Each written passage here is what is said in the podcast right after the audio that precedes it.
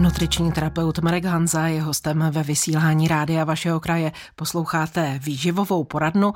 Po třech králích začalo období masopustu. Konzumace masa v lednu a v únoru dřív souvisela s možností jeho uchovávání a také s nedostupností vlastně některých potravin v zimě. Dnes už je masopust hlavně lidovou tradicí, na kterou vzpomínáme, připomínáme si různými způsoby a ta někdejší účelnost vlastně ztratila význam. Z pohledu nutričního terapeuta Našel by se ještě nějaký, když v zimě jíme víc masa, znamená to pro naše tělo nějaký přínos? V dnešní době už asi příliš ne. Je to z toho důvodu, že my si můžeme dovolit konzumovat jakékoliv potraviny v podstatě v průběhu celého roku.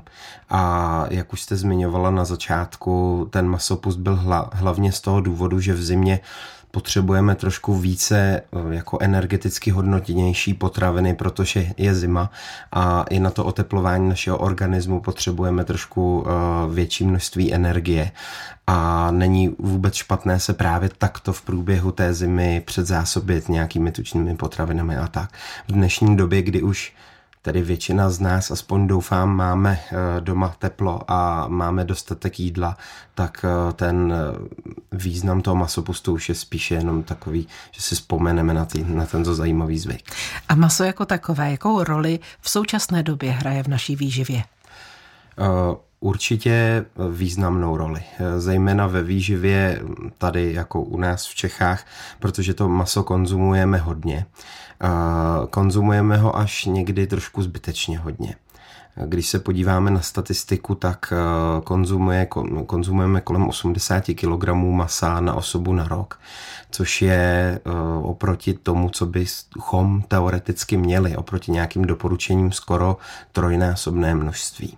Takže teoreticky eh, maso samozřejmě z tohohle důvodu je velmi významné a určitě obsahuje vel, velké množství významných látek, zejména bílkovin a zejména některých vitamínů skupiny B, typicky vitamin B12, který není třeba v jiných eh, typech potravin, který najdeme většin, ve většinou jenom v těch potravinách eh, živočišného původu, jako je třeba maso a obsahuje třeba i hodně železa, takže z těchto důvodů je maso pro nás významné, ale konzumujeme ho trošku zbytečně hodně.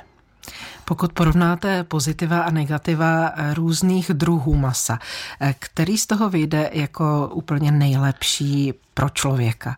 Řekněme, že ty hlavní jsou vepřové, hovězí, drůbeží, rybí. Hmm, když se podívám na obecná doporučení, tak nejdůležitější je, aby to maso eh, bylo libové z toho výživového hlediska, protože pokud obsahuje maso velké množství tuku, tak je to většinou tuk, který není pro náš organismus příliš dobrý. Obsahuje hodně takových těch nasycených mastných kyselin, které, eh, kterých bychom měli konzumovat jenom velmi malé množství. A zvlášť, když se eh, hodně teplně upravuje, třeba nějakým grilováním nebo smažením, tak eh, se ještě tam vznikají jako další látky, které právě pro, t, pro ten organismus prospěšné nejsou. A každý ten eh, druh jako masa vlastně je trošku jiný, z každé části toho zvířete je trošku jiný, takže se úplně nedá říct, že by bylo dobré jenom kuřecí, nebo jenom hovězí, nebo jenom vepřové, ale pokud srovnám třeba libové vepřové maso a pak bych vzal kuřecí stehno z nějakého třeba staršího kuřete, té, kde bude na, na té kůži už hodně toho tuku, tak v podstatě to vepřové je i libovější. To samé hovězí maso. Když mám nějaké libové hovězí zadní, tak je to v pořádku, pokud je to ale nějaká prorostlejší část toho masa, tak eh, to už by se příliš často konzumovat nemělo. Ale obecně, když to tak vezmu, tak samozřejmě eh, nejméně toho tuku obsahuje kuřecí maso a eh, nejlepší jako obsah těch kvalitních tuků je v rybách, takže ryb bych se vůbec nebál, ale z těch klasických mas tak určitě nejlepší volba jako z tohohle pohledu to kuřecí. Na vesnicích lidé poměrně hojně chovají také králíky. Jak hodnotíte králičí maso? To by se taky dalo považovat za poměrně libové. Ano, to je velmi libové, mladé maso. Mm, co do složení eh, jako obsahu tuku a tak podobně, je to velmi podobné jako u toho kuřecího. Takže králičí by se určitě dalo do, eh, doporučit, ale abych tady jenom neříkal, že je dobré jenom kuřecí a, a králičí, určitě i vepřové maso je v pořádku, ale říkám, podle standardních doporučení by to mělo být spíše to libové maso a to dneska se vepřové dá sehnat úplně v pohodě, protože eh, dnes jsou eh, ta chovaná prasata většinou právě mm, jsou vybírána plemena, která mají eh, ten nižší obsah toho toho tuku v mase, protože si to zákazníci přejí všichni. Nikdo nechce být obézní, všichni chtějí libové maso a tak proto ty dodavatelé to libové maso i dodávají a proto i vepřové maso už obsahuje jenom opravdu malé množství tuku oproti tomu, co to bylo třeba řekněme před 50 lety.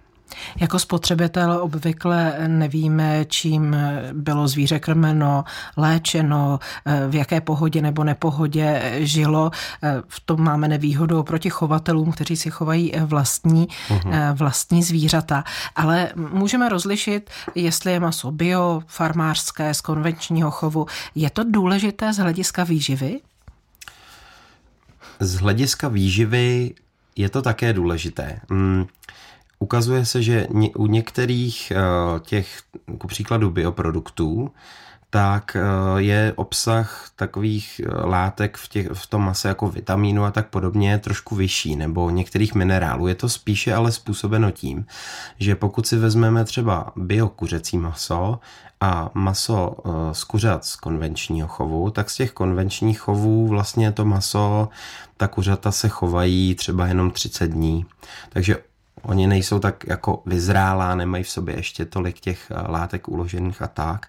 Naopak v tom ekologickém zemědělství to musí být být tuším minimálně 80 dní, což je téměř trojnásobná doba, po kterou to kuře žije. A proto to maso je kvalitnější a obsahuje kolikrát i trošku více uh, kvalitnějších bílkovin. Uh, potom ještě je vlastně ta třetí kategorie a to je to farmářské maso, jak jste hm, zmiňovala, to je v podstatě z takového jako konvenčního chovu, jenom v malém, který nemusí splňovat ty kritéria e, ekologického zemědělství, toho certifikátu bio a tam většinou ty malí farmáři nechávají také e, ta kuřata třeba žít delší dobu a jsou jako větší a to maso je znovu kvalitnější, takže tam se e, dá to maso a ta kvalita přirovnat spíše k, tom, k těm bioproduktům. Ve vysílání rádia vašeho kraje si povídáme s nutričním terapeutem Markem Hanzou a někdo se k nám připojí na pevné lince 221 554 222. Dobrý večer. Dobrý večer. Já bych měla takový dotaz na pana nutričního terapeuta a sice ohledně masa. Když je zvýšená hladina kreatínu v laboratoři, tak zda vůbec maso požívat, anebo které maso je vhodnější. Děkuji za odpověď. My vám děkujeme za zavolání. Pro příště poprosím, slumte si rádio, když s námi mluvíte. Marku, prosím o odpověď. Dobrý dotaz, eh, protože jsem zapomněla si zmínit to, že eh, maso konzumujeme především kvůli tomu, že obsahuje hodně bílkovin. A jak už jsem říkal, masa konzumujeme, konzumujeme trošku více, než je potřeba a máme celkově trošku vyšší uh, příjem těch bílkovin, než je potřeba. A zejména u lidí, kteří mají nějaký, nějaké počínající problémy s ledvinami, což se projevuje třeba tím zvýšeným kreatinem, tak uh, je doporučováno právě maso omezit. Takže uh, pokud tam tento problém je, tak bych určitě doporučil maso omezit tak na porci, dvě porce týdne, týdně do nějakých 300-400 gramů za týden. Ale celkově se tam musí snížit obecně celý příjem těch bílkovin, nejenom masa, ne nějak razantně, ale musí, měl by se snižovat. A které maso tedy by měla paní jíst? Tam je to v podstatě jedno, ale zase doporučil bych spíše to libové, takže spíše nějaké kuřecí ryby a uh, dál z těch jako mm, potravin obsahující bílkoviny jenom spíš zařadit jako nějaké síry, vejce a jinak bílkoviny opravdu omezit. Ano, obecně, když jsme zdraví, ať už jíme cokoliv, vždycky musíme nějakým způsobem vybalancovat to množství, aby výhody a přínosy převážely nad negativy. Poraďte nám s četností konzumace masa a jeho množstvím týdně u dospělého člověka. Právě je to asi překvapivé, protože mm, i mně se zdá, že to maso jako konzumuji více, než, než jsou ta obecná doporučení, ale e, liší se teda samozřejmě mm, společnosti pro výživu jedna od druhé. Někdo doporučuje více, někdo méně, ale obecně ten průměr je kolem jenom 600 gramů za týden, což není ani 100 gramů za den, což je nějakých třeba 80 gramů za den a e, to opravdu není moc většinou a počítají se do toho i veškeré uzeniny, veškeré výrobky z masa. Takže myslím si, že obecně v populaci toho jíme více. A ještě když vezmu přepočet na ty bílkoviny, tak eh, celkový příjem bílkovin bychom měli mít v dospělosti asi 1,2 gramu na kilogram hmotnosti. A maso ve 100 gramech obvykle obsahuje kolem 20 gramů těch čistých bílkovin. Takže z tohle můžeme vidět, kolik přibližně jako celkově bílkovin a kolik masa bychom měli konzumovat říkáte na kilogram hmotnosti, ale hmm. to mluvíte ne Ideální o tuku, hmotnosti. ale o svalech. Ano, přesně tak, že když je někdo tedy otylý, má 150 kg, tak uh, nemusí konzumovat uh, obrovské množství bílkovin, to vůbec ne, ale když jsou to třeba sportovci, tak tam se to upravuje, protože ty potřebují uh, trošku více, nebo když je to nějaké jiné onemocnění, které uh, nebo jiných stav jako léčebný, který, u kterého je důležité přidat ty bílkoviny, nebo naopak i ubírat, což bylo třeba ten případ eh, posluchačky. Jak je to s masem v jídelníčku u dětí? Eh, hlavně nejmenší děti většinou ani nechtějí maso, jsou to děti eh, ve školce nebo na prvním stupni základní školy. Velmi často maso odmítají nebo jedí málo masa. Ano. U těch před, dětí to pozdějšího předškolního a školního věku prvního stupně se doporučuje jenom nějakých 50 až 70 gramů masa denně, více ne. Eh, ale vidíme to, že i mm, ty školky a škol, školní a školkové stravování to dodržuje. Mají tam určitý, určitá pravidla, spotřební koš a tohle všechno dodržet oni musí. Problém je třeba, že přijdou domů děti a obvykle je třeba zase masový pokrm jako k večeři, což je už zbytečné. Většinou mají to maso jako hlavní jídlo k obědu ve školce, takže už není úplně, nebo ve škole, není nutné dávat jako druhou porci hlavní jídlo maso. To je potom tomu dítěti to samozřejmě neublíží, ale uh, těch bílkovin a obecně příjem toho masa je zbytečně vysoký. Poslechneme si další telefonát. Dobrý večer. Dobrý den, posluchačka z Karlových varů. Já jsem se chtěla zeptat pana doktora, co říká, když mluvil o těch kuřatech bio selských, co říká na kuřata eh, z Francie, nebo na ty slipky, nebo kuřáta vlastně tak z Francie. Tak jaký je tam rozdíl? Děkuji mm-hmm. pěkně. Děkujeme za zavolání. Naslyšené. Nevím úplně, které konkrétně myslíte, ale myslím si, uh, jestli je to z toho pohledu, z kterého to vidím také já, tak je to spíš takový ten uh, jako nějaký luxusnější zážitek, kdy si koupíte to, um, to kuře z Francie, kde ono často se prodává i s celou hlavou, která není ani oškubaná. Já, jestli můžu, slyšela jsem pojem olivové kuře z Francie. Olivové? Olivové. Aha, olivové.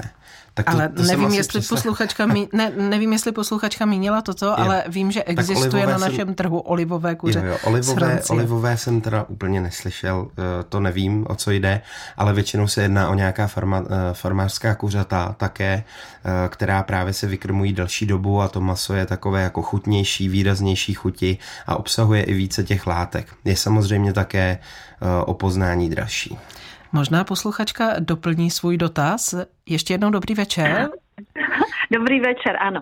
Je to kuře z makra. E, to už nepotřebujeme kupují... slyšet. My potřebujeme slyšet, čím je to kuře zvláštní. Mm-hmm. No, kukuřičný. Kukuřičný Kukuři. kuře Kukuřičné. a z makra. Jo. Mm-hmm. Takže děkujeme Dobře, za doplnění. Hezký děkuju večer, naslyšenou. Pěkně, večer, děkuji pěkně. Ano, to kukuřičné kuře je takové žlutější, je to tím, že je právě krmeno delší dobu a více je tam vidět ten podkožní tuku toho kuřete. Oni totiž také uh, přidávají trošku více uh, karotenu do toho kuřete a ono se tr- do, to, do té výživy toho kuřete a ono se trošku takhle jako přibarví, takže uh, je to spíše taková zajímavost, ale opravdu to kuře je chutnější, protože má víc toho tuku a jak už jsem říkal, to maso, uh, to kuře žije delší dobu, takže to maso je takové uh, chutnější má výraznější chuť. To jsou potom kukuřičná eh, olivová kuřata, další možná ještě bychom našli na našem trhu. Určitě. Rybář Jakub Wagner v závěru loňského roku v rozhovoru pro Český rozhlas říkal, že vzhledem ke kvalitě vody v českých řekách a i k přístupu k rybám na různých farmách vlastně nemůže doporučit konzumaci ryb. A nám přišla sms ryby obsahují těžké kovy a další jedy. Co k tomu řeknete? To je pravda, že se ukázalo při některých studiích, bylo to teda u mořských ryb více, kde, že některé mořské ryby obsahu, obsahovaly větší množství rtuti, ale uh, nebylo to úplně vždycky a ta rtuť od té doby, co se u těch ryb objevila, tak eh, začala, začal tento prvek být hodně hlídan u těch ryb. Takže my tady taky v Čechách máme hygienu, máme veterinu, eh, všechny mm, tyto instituce velmi hlídají kvalitu našich potravin a nebál bych se toho, že by ty potraviny byly nebezpečné. Je možné, že se v nich objeví čas od času nějaké tyto látky, které jsou třeba z té nekvalitní vody a tak, ale že bych se kvůli tomu bál eh, konzumovat eh, rybí maso, to určitě ne. Zase podíval bych se na to, jestli kupuji třeba eh, pstruha někde v supermarketu, kde nevím jeho původ a tak, anebo naopak si zajedu někam tady v, okolí do hor, kde prodávají na pstružích farmách pstruhy z pramenu, kde bych se z té vody v podstatě napil a tam nemám strach z toho, že by obsahovaly nějaké špatné látky v sobě to můžu jenom doporučit. Jako Wagner možná nechce, aby se vylovily všechny ryby a aby měl co chytat. Pokračuje výživová poradna rády a vašeho kraje dnes s nutričním terapeutem Markem Hanzou. Opět nám někdo telefonuje na pevnou linku 221 554 222. Dobrý večer. Dobrý večer, to posluchač od Berouna. To se pěkně, mám takový dotaz. Ty bílkoviny, jsou škodlivé, když jsou z masa, a ne, nebo taky, když jsou to z, z burských oříšků, nebo prostě z rostlinného původu, sojový boby a tak dále. Jestli tam nějaký rozdíl v té škodlivosti těch bílkovin, nebo množství, který se dá, dá konzumovat. A ještě bych se ptal na to 1,2 gramu na kilogram těch bílkovin, to je na denní, denní, denní dávka, jako jo. Ano, přesně, to je uh, denní dávka, ale ano. pozor, uh, bílkoviny nejsou škodlivé, to určitě ne. Bílkoviny mohou být no, škodlivé pro někoho, kdo má třeba problémy s těmi ledvinami a jedl by jich přemíru, ale pokud budete jíst právě třeba těch 1,2 gramů bílkovin na, na kilogram hmotnosti, takže pro 80-kilového člověka to bude nějakých 100 gramů bílkovin na den, tak to vůbec žádný problém není a na, naopak ty bílkoviny jsou nedílnou součástí našeho jídelníčku a musí tam být. Jsou to takové eh, základní stavební kameny.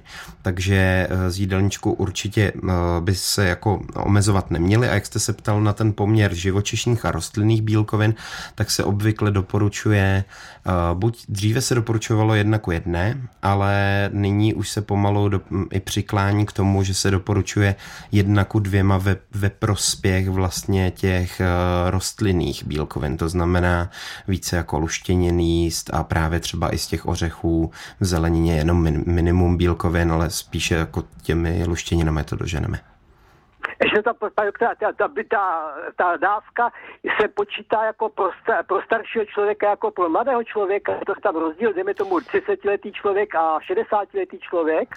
Uh, úplně ne, protože vlastně záleží na té na míře pohybové aktivity a tak, pohyb, ale pohyb, pohyb, pohyb, pohybuje se to právě od jednoho gramu až tak 1,4 gramu, že jeden gram pro někoho, kdo je málo aktivní a 1,4 gramu, kdo třeba i v důchodovém věku může být hodně fyzicky fyzicky aktivní. Já děkuji mnohokrát, pane buďte zdrav. My děkujeme za zavolání, mějte se pěkně, naslyšenou. Také, Přečtu dotaz, mám bílý jazyk, je to prokázaná kandida albicans. Stává se mi to vždy, když jím ořechy. Co teď mám jíst? Nejím cukr, občas med, nejím uzeniny, jen vařené maso a zeleninu. Takže předpokládám bílý povlak na jazyku. Uh-huh. Zvláštní je, překvapilo mě, že to vzniká jako po ořeších. O tom, o tom jsem jako nikdy neslyšel, ale obecně uh, tyto kvasinková, eh, tyto kvasinkové problémy se řeší z hlediska diety tím, že se musí omezit cukry. Eh, zejména ty rychlé cukry, to znamená, to je dobře, že eh, posluchač nebo posluchačka nekonzumuje cukr, ale ani ten med by se neměl konzumovat. Nemá se dokonce konzumovat ani větší množství hodně sladkého ovoce, jako jsou třeba banány, jablka, hroznové víno.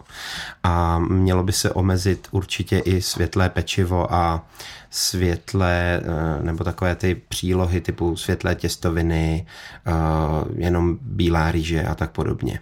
Rýže třeba v kombinaci ideálně, aby to byla celozrnná rýže, anebo v kombinaci s eh, nějakým větším množství zeleniny, jinak tyhle věci omezit, protože ty kvasinky se živí těmito jednoduchými cukry a tím právě tu, ty povlaky a ty problémy podpoříme. Pak přišla sms prosím o názor na zvěřinu. Tak je pravda, že v poslední době je zvěřina o něco víc propagovaná než ano. dřív, s tím, že vzniká ekologicky, zároveň zvířata, že nejsou ve stresu, že je to dietní maso. Takže váš názor na zvěřinu? Dietní maso to rozhodně je, dokonce obsahuje uh, některé druhy teda zvěřiny, typicky srnčí, obsahuje ještě méně tuku než třeba kuřecí maso. Je to právě tím, jak se ta zvířata hodně pohybují. Je tam minimální množství takového toho uh, tuku uvnitř toho svalu, takže libové určitě je. U zvěřiny je uh, potíž v podstatě jenom ta, že obsahuje to maso velké množství purinových látek. Určitě známe všichni ze středověku, jak uh, právě ti pánové a knížata jako hodně jezdili na lovy a hodně jedli zvěřinu, tak je pak bolely palce, protože měli dnu. A ta je právě způsobená nadmírou konzumace těch potravin obsahující purinové látky a ty, ta zvěřina je na ně bohatá. Takže i se zvěřinou, jako se vším, bychom měli být opatrní, ale do našeho jídelníčku určitě patří. Naladili jste si rádio vašeho kraje výživovou poradnu, ve které na dotazy odpovídá nutriční terapeut Marek Hanza. Než se dostaneme na další, eh, my jsme narazili vlastně na zvěřinu.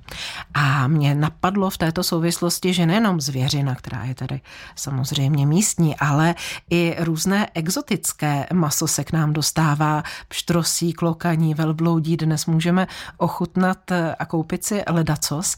Eh, stojí z vašeho pohledu zařadit čas od času takovou tu exotiku do jídelníčku? Má to jiný význam, než že ochutnáme něco, co neznáme? Asi ne. Krátce a stroze. Ne.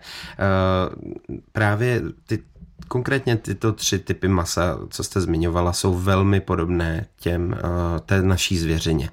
Takže my, když třeba k nám se dostane uh, Eh, klokaní maso, tak je to něco podobného jako tady u nás srnčí, tak v Austrálii jenom nemají srny, ale mají tam prostě klokany, takže je konzumují také jako eh, často a hojně, ale mm, ne, řekl bych, že bych eh, radši určitě volil ty, ty naše druhy už jenom kvůli tomu, že to nemusí cestovat přes půl světa. No.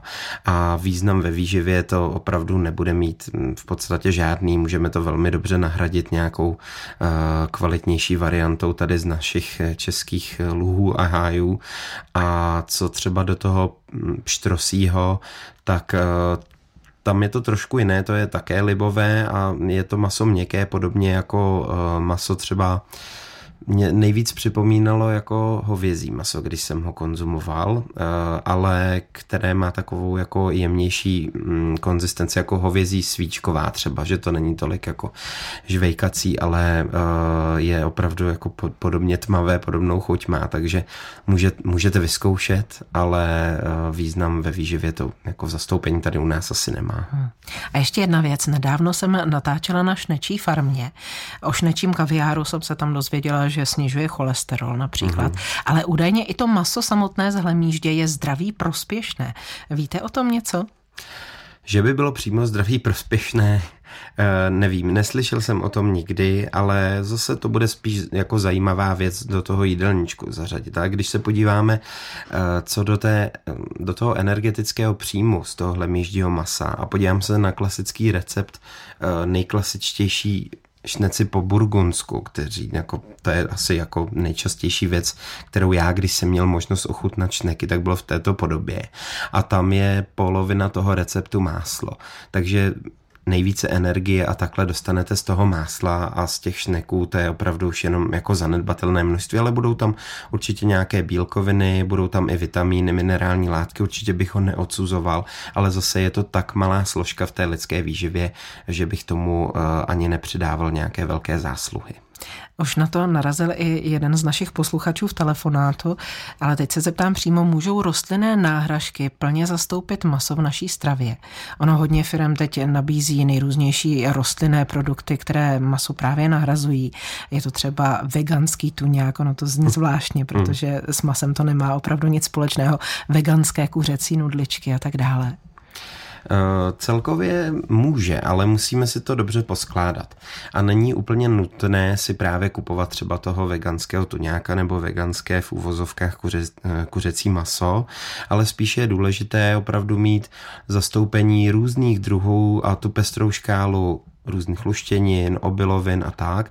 Každá ta luštěnina a obilovina obsahuje trošku jiné spektrum těch základních aminokyselin a pokud je právě jíme v tom uh, jako množství dostatečném a navíc, uh, aby to bylo dostatečně pestré, tak bychom měli přijmout všechny bílkoviny a měli bychom jich, uh, jich mít i dostatek.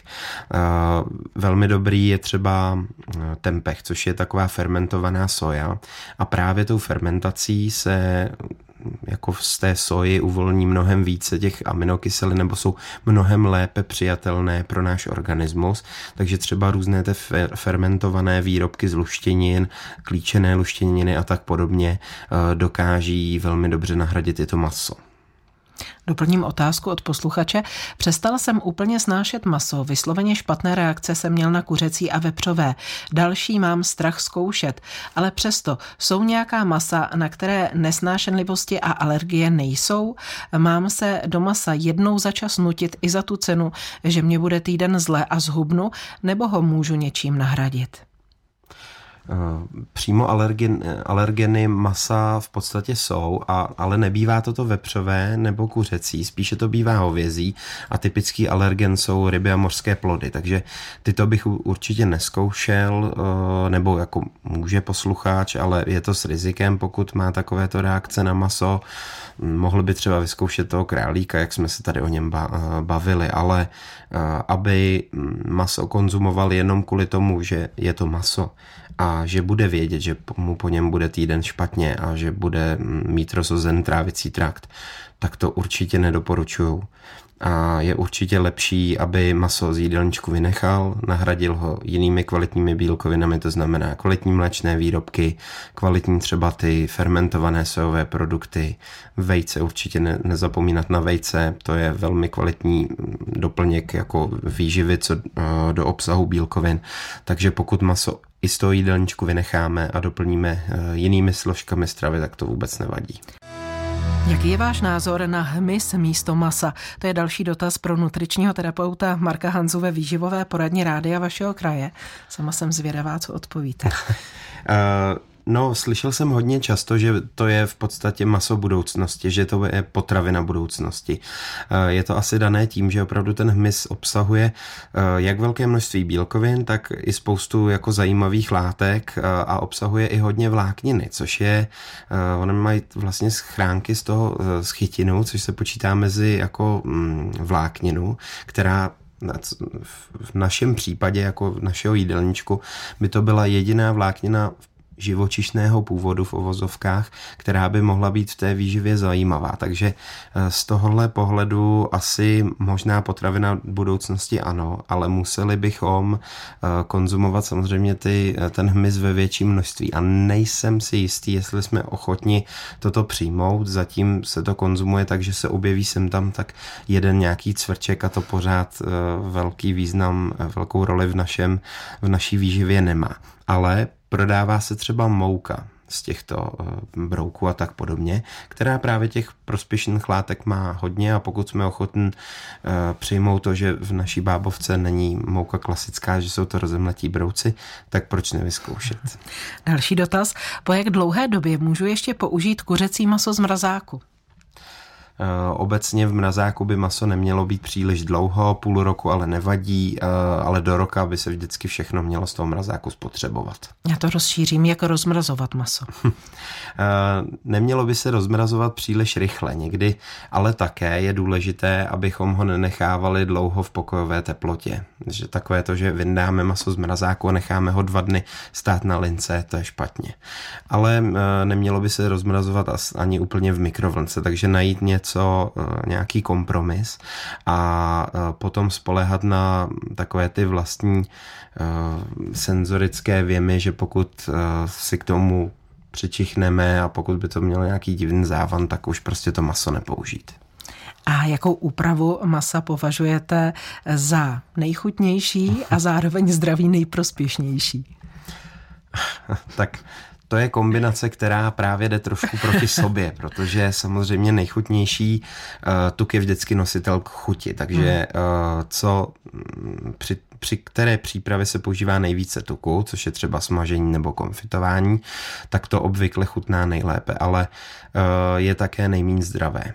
Eh, naopak, když to bude nějaké vaření, dušení eh, nebo pečení bez, eh, bez tuku, tak to jsou varianty, které jsou mnohem zdravější a nejzdravější je právě třeba to vaření. A my můžeme použít používat třeba takové pomalé vaření nebo vaření pomalé ve vývaru, nebo teď jsou oblíbené metody ty suví, kdy se to vaří vlastně třeba 10-12 hodin a to na nějakých jenom 60-70 stupňů a to maso je krásně křehké a neprošlo žádnou velkou tepelnou úpravou, kdyby tam právě vznikaly nějaké ty potenciálně karcinogenní látky, jako je tomu třeba u grilování nebo smažení. Takže varianty tady jsou, asi je na každém, co si vybere, ale Eh, kombinovat to určitě a to smažení a grilování s velkým množstvím tuku omezit na minimum. Když jste se zmínil o vývaru v minulé poradně, jste vysvětloval rozdíl mezi kuřecím a slepičím vývarem. Mm-hmm. Zeptám se obecně, mohl byste popovídat o masových vývarech jako takových, jak ovlivňují naše zdraví? Masové vývary jsou už uh, strašně let a strašně dlouhou dobu používané právě při nejrůznějších nemocích na nejrůznější neduhy a je to z toho důvodu, že vlastně pokud vyvaříme to maso, tu zeleninu, tak spoustu těch obsahových látek a zejména minerálů, nedostane se třeba do toho vývaru tolik bílkovin, ale dostane se tam hodně minerálních látek, zůstane právě v té vodě. A to nám pomůže, protože obvykle při takových nemocech máme těchto minerálů deficit a navíc ten vývar je dobře dobře přijatelný, snadno ho strávíme a proto bych ho určitě při nějakých takovýchto nemocech eh, doporučil a vývary obecně mají nejenom eh, v té výživě co do jak si obsahu těch minerálních látek, jak už jsem zmiňoval, důležitý význam, ale také při vaření obecně, protože cokoliv vaříte a používáte do toho kvalitní vývar, tak samozřejmě i mnohem lépe chutná a nejenom je to zdravější, ale mnohem lépe to i chutná. A ještě tu máme názor jednoho posluchače, který myslím, že se hodí velmi na závěr. Každou neděli mám k obědu vepřok nedlo zelo, není nadbůček. Mám 68 roků a celý život fyzicky pracuji a jsem zdravý. Lidem chybí pořádná práce, při které by neseděli u počítače. To žádné mudrování o mase nespraví. Nelze než souhlasit.